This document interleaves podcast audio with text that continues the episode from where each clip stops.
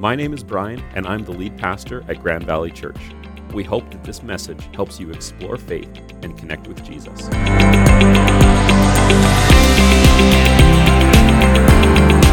we are continuing our series called How to Be a Jesus Follower in 2020. And we're doing this series because there's a simple truth that our faith is centered on who Jesus is. And so, how do we follow Jesus in a year that's unlike any year we've ever lived in before. And so a couple weeks ago, we started this series with a message by Pastor Andy Stanley, and he had this quote in his message that we've been kind of building on and leading from, where it says, Jesus never invited anyone to become a Christian. He invited us to follow him. And Andy said that to help us see the difference sometimes between what does it mean to agree to a set of beliefs as a Christian, but how it's so much more to choose to follow Jesus with our lives. And so we've been diving into some different aspects of that, and we're going to continue today on this because this is about something that we really believe in deeply as a church. That we want to invite people into a growing relationship with Jesus. That's something that's at the core of who we are as Grand Valley Church. And so we're going to dive into that. But I want to begin with a question. And I want to begin by saying this Why did Jesus invite people to follow him? Why is it that Jesus called people to follow him in his ministry? And even now, why do we talk about following him? And to answer that, I want to begin by going to one of the Gospels, the Gospel of Matthew, that was written by one of Jesus' disciples, one of the guys who followed him directly. And Matthew tells this story about early on in Jesus' ministry, found in Matthew 4, where it says, One day, as Jesus was walking along the shore of the Sea of Galilee, he saw two brothers, Simon, also called Peter, and Andrew, throwing a net into the water, for they fished for a living. Jesus called out to them, Come and follow me, and I will show you how to fish for people. And they left their nets at once, and they followed him. Now we look at this and we think, this must be strange to just give away your job, give up what you're doing, and follow someone that you've just met. But Jesus was already teaching. In fact, Jesus was a rabbi, a teacher of the Jewish law. And it was very normal for rabbis to call people and say, Come follow me, be my disciple. I'm going to teach you how to do what I do. Now, what's unusual about this one specifically is that Simon, also known as Peter, and his brother, they were older than the age that someone would normally be when a rabbi called them. Jesus called them and said, Follow me. And he gives them this hint of what's going to come. He says, And I will show you how to fish for people.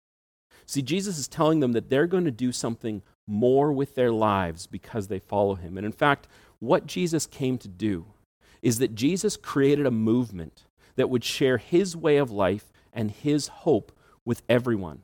In fact, the movement that Jesus began, we call the church today, which we've talked about before is a word that doesn't mean a building or a service, it means people who are gathered for a purpose. And this movement that Jesus began still exists today, is still active today. And whether or not the disciples had any idea that that's what they were going to be part of, that that's what they were going to be part of beginning, they chose to follow Jesus. And Jesus didn't have just his group of 12. He had a larger group of 72. And then there was even an, a larger group, sometimes the crowds numbered in the thousands of people who were following him during the three years of his ministry that were learning about what Jesus came to do. How Jesus was taking everything that God had done from the beginning of time and how he was reshaping and reforming that and teaching about this way of life and hope. Now, the message that Jesus came to share with the world is a specific kind of message. In fact, we call it a message of reconciliation. And this word reconciliation means to restore what is broken, to heal what is hurt, to take relationships that have fallen apart and are separate, and to pull them back together again. And we know, and Jesus knew this more than anyone else, that our world, our civilization is broken. Our world is in desperate need of reconciliation, of things that draw us together. And that's exactly what Jesus came to do. And in fact, someone who wrote a lot of the New Testament was a guy named Paul. But Paul wasn't always a follower of Jesus. In fact, his life began as Saul, and his role and his purpose was as a Pharisee to persecute and arrest Christians, to arrest people who were following Jesus, and to get them to turn away from Jesus.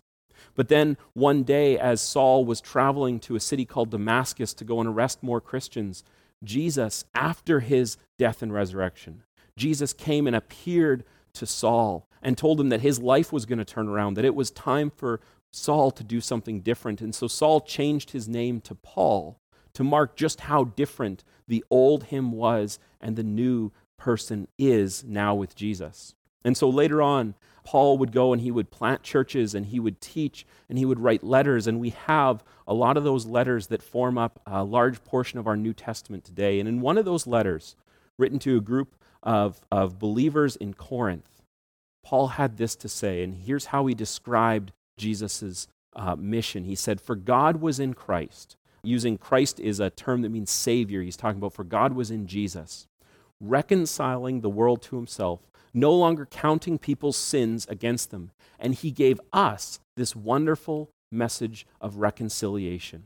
So we are Christ's ambassadors. God is making his appeal through us. We speak for Christ when we plead, Come back to God. Now, I don't know about you, but that seems like a really big deal that we get, to be Christ's ambassadors. We get to represent him, that we are making an appeal about who God is and we get to speak on behalf of God. Now, that is a big responsibility. But the message is so important. The message is so critical where he says, Come back to God. This ministry of reconciliation. And in fact, there's a term for this that maybe you've heard of before. There's a term for this called gospel. And gospel is just simply means good news. In fact, it is good news that God is reconciling everything back to himself through Jesus. And this good news is for everyone. That's why Jesus came. That's why the movement that he began, we talk about the gospel of Jesus. We talk about the good news. Even, even the, the four accounts of Jesus' life are called the gospel of Matthew because it's the good news as told by Matthew to help us come to Jesus, to help us understand this ministry of reconciliation. And this good news is for everyone. It doesn't matter who you are, what your background is, where you were born, what you do, what you've done in the past. The good news that God is reconciling everything back to himself, that he is calling us back to see him and to live in a relationship with him, that is for everyone. And there's something that this gives us as followers of Jesus. When we accept the good news that God is reconciling everything back to himself, we can have hope in every circumstance. Paul himself went from this life as a respected member of the Pharisees who was doing this job of persecuting Christians. He instead was whipped and beaten and arrested and shipwrecked. And he went through all these difficult circumstances, but he had hope in who Jesus is and what he was doing to be part of God's mission and God's ministry because of this gospel, because of this good news, because of this desire for everyone to be reconciled. And one of the things that sometimes comes up when we talk about the good news about putting our faith in Jesus is I've had conversations with people where they've brought up this as a counterpoint. They've, you know, they've said, well, you believe in Jesus, you believe in God, but that's just what works for you. And oftentimes, this way of phrasing things is a way of kind of saying, well, no, that's just your thing, and I'm going to have my thing. It's, and they're not the same. You know, your thing isn't going to work for me, it's just for you. But that's not the way that God sees it. In fact, we believe as followers of Jesus that every single person has been created in God's image. In fact, every single person is loved deeply by God. No matter who they are, where they've been, what they've done, every person is created in God's image. And God desires for every person to be in a relationship with Him. And in fact, Paul, later on in his life, one of these letters that he wrote was a personal letter to his protege, to a guy named Timothy, who had this responsibility of following in Paul's footsteps. And in the first letter that Paul wrote to Timothy that we have in our New Testament, he says this in 1 Timothy 2, verse 1. He says, I urge you, first of all, to pray for all people. Ask God to help them, intercede on their behalf, and give thanks for them. Paul is encouraging Timothy to pray for everyone. And I think that's an encouragement that we should take for ourselves too. Are we praying for the people around us? Are we praying for everyone? Are we praying for our world to be healed, to find restoration, to find reconciliation? Are we praying for these things? Are we praying in a way that intercedes, meaning we go to God on their behalf, praying for other people? Are we giving thanks? And then Paul goes on. He says, Pray this way for kings and all who are in authority, so that we can live peaceful and quiet lives marked by godliness and dignity. Now, Paul writes this because at the time, being a follower of Jesus was a dangerous thing. In fact, depending on the local authorities of where you lived, believing that Jesus is Lord, putting your trust in Him, you could get kicked out of your home. You could get kicked out of the city. Your business could be taken from you. Your livelihood could be taken from you. And even followers of Jesus were being put to death because the authorities were scared of followers of Jesus because they believed that Jesus was Lord in an era where everyone was compelled to believe that Caesar, the emperor of Rome, was the Lord and Savior. But that's not true. He was just a man. But Jesus is so much more than just a man. And so Paul is encouraging Timothy pray for kings and those in authority so that we can live peaceful and quiet lives marked by godliness and dignity. And then he goes on, and this is the part I want us to focus on. He says, This is good and pleases God our Savior, who wants everyone to be saved and to understand the truth. Paul is reminding Timothy that when you pray for people, pray that they would come to know God's love. Pray that they would come to know God's reconciliation. As followers of Jesus today, do we desire for everyone to be able to know God's love for them, to understand the truth of the hope that God has for them? So, how do we do that? How do we do that as followers of Jesus in 2020? What's our part? And to, to borrow a term from Paul, how can we be ambassadors for Jesus and reconcile people to God? And I want to go to a quote, and maybe you've heard me say this one before. But D.L. Moody, who lived in the later 1800s, he had this to say. He said, Out of 100 people, one will read the Bible, and the other 99 will read the Christian. And to me, this quote just speaks to how we live our lives matters. In fact, people will make their decisions about who Jesus is and whether or not God actually loves them, often based on our actions. And so this might feel like a ton of responsibility to say we are ambassadors, we are called to speak on behalf of God at times, and that other people are reading us to see the truth of who Jesus is. That can feel like an overwhelming weight. And you know, that's something that Peter talked about. Remember the, the first guy, the fisherman, that Jesus said, Come and follow me? Well, Peter wrote a letter to a group of churches, and he had this little bit in it that I want us to, to focus on. He says, And if someone asks about your hope as a believer, always be ready to explain it, but do this in a gentle and respectful way. See, Peter is saying that we ought to be able to explain our hope as a believer, our hope as a follower in Jesus. We should be able to explain it. Now, the truth is, our world often isn't asking the questions. And in fact, if we have questions that we want to ask and maybe we don't want to ask them of someone, we ask Google or we ask Siri or we ask, ask Alexa. You know, we ask technology so that we can question on our own without interacting with someone. But we can learn a lot online, but we can learn a lot more in conversations because a conversation is dynamic. Even this video is kind of one way, and, and I wish there was a way for it to be more interactive, but it is still kind of more one way. But here's what I want to dive into. When we look at this, well, how do we do that? If someone asks me, you know, how do you have hope in 2020? How do you have hope in this time period? How do we explain that? And, and sometimes we want to boil it down into a formula. We want to boil it down into a couple steps of we can say, well, I believe Jesus, I believe God loves us, I believe God's going to win. And that's all true. But when we reduce it down to a formula, we miss something. Because faith and reconciliation and the depth and the power of God's love cannot be reduced into a formula. And so I want to encourage us to do something if we want to understand how do we share our faith, why don't we start with something on our own?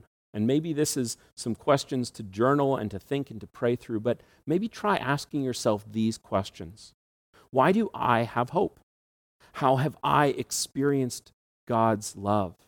How has Jesus been with me in difficult circumstances?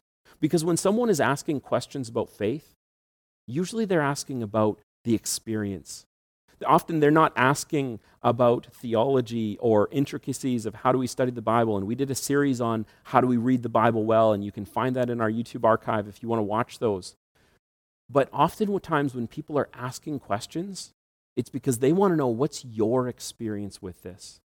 And so, if we can answer those questions for ourselves, we can share our experiences with Jesus, with our friends, with our neighbors, with our family, with our coworkers. We can share our hope with anyone who is looking for hope. That's what it means to be an ambassador. That's what it means to speak on behalf of God. It just means to share our hope with people who are looking for hope. And so, inviting someone to follow Jesus is as simple as sharing the hope we have and how we follow Jesus. That's all it takes. But you might be wondering well, what if I have questions?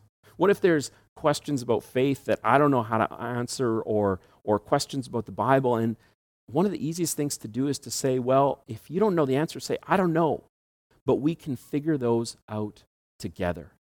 In fact, that's what it is so important about being a follower of Jesus. And next week, we're going to dive into this. How do we do this together? How do we grow in our faith? How do we answer questions we have? How do we dive into things together? We can do that as a community. Now, if you have questions and you want to start a conversation, I would love to do that. And so I want to encourage you, if you want to have that conversation, you feel free to put that question in the comments of the video, and I'll respond to every comment on this video. Or maybe you have questions that you're like, well, I'd rather ask this privately. You know, send us a direct message on social media, on Facebook or Instagram.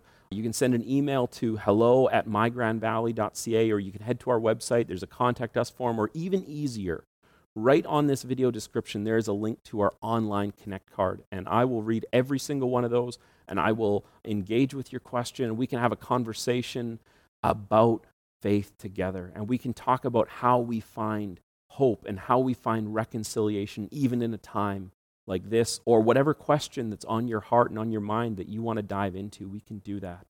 But I want to end with this final thought. Even as followers of Jesus, sometimes we'll get it right and sometimes we'll get it wrong. But when we make mistakes, this is what we can remember our God is a God of love, hope, and reconciliation. And aren't those three things that all of us kind of want right now? To find love, to find hope, to find reconciliation, to be able to understand what's going on and how can we find our footing in this time. Because I believe that right now is one of the most amazing times where we can choose to be a follower of Jesus.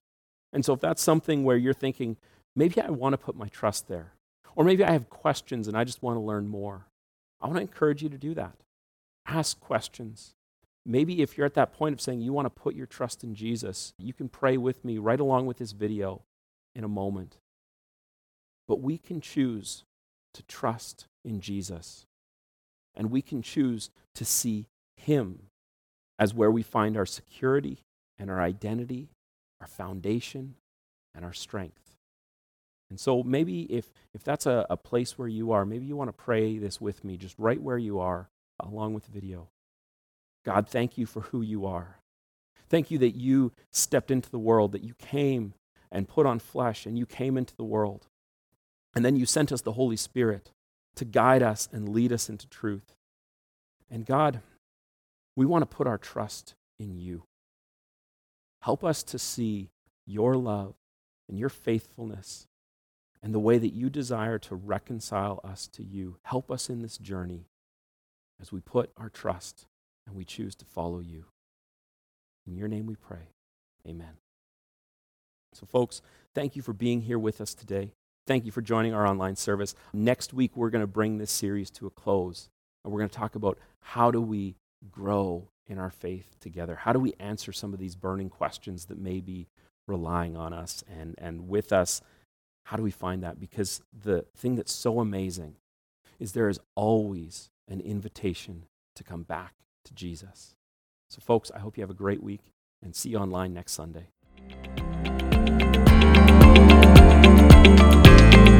Thanks for listening to our podcast. If you know of someone that would benefit from hearing the message you just listened to, would you do us a favor and share this podcast with them? And while you're at it, please consider subscribing to be the first to hear when our podcast is updated. If you want to join in on Sundays, our services are streaming online at 11 a.m. Central. To find out more about our church, go to mygrandvalley.ca and you can also find us on Instagram and Facebook by searching for My Grand Valley. Thanks for listening.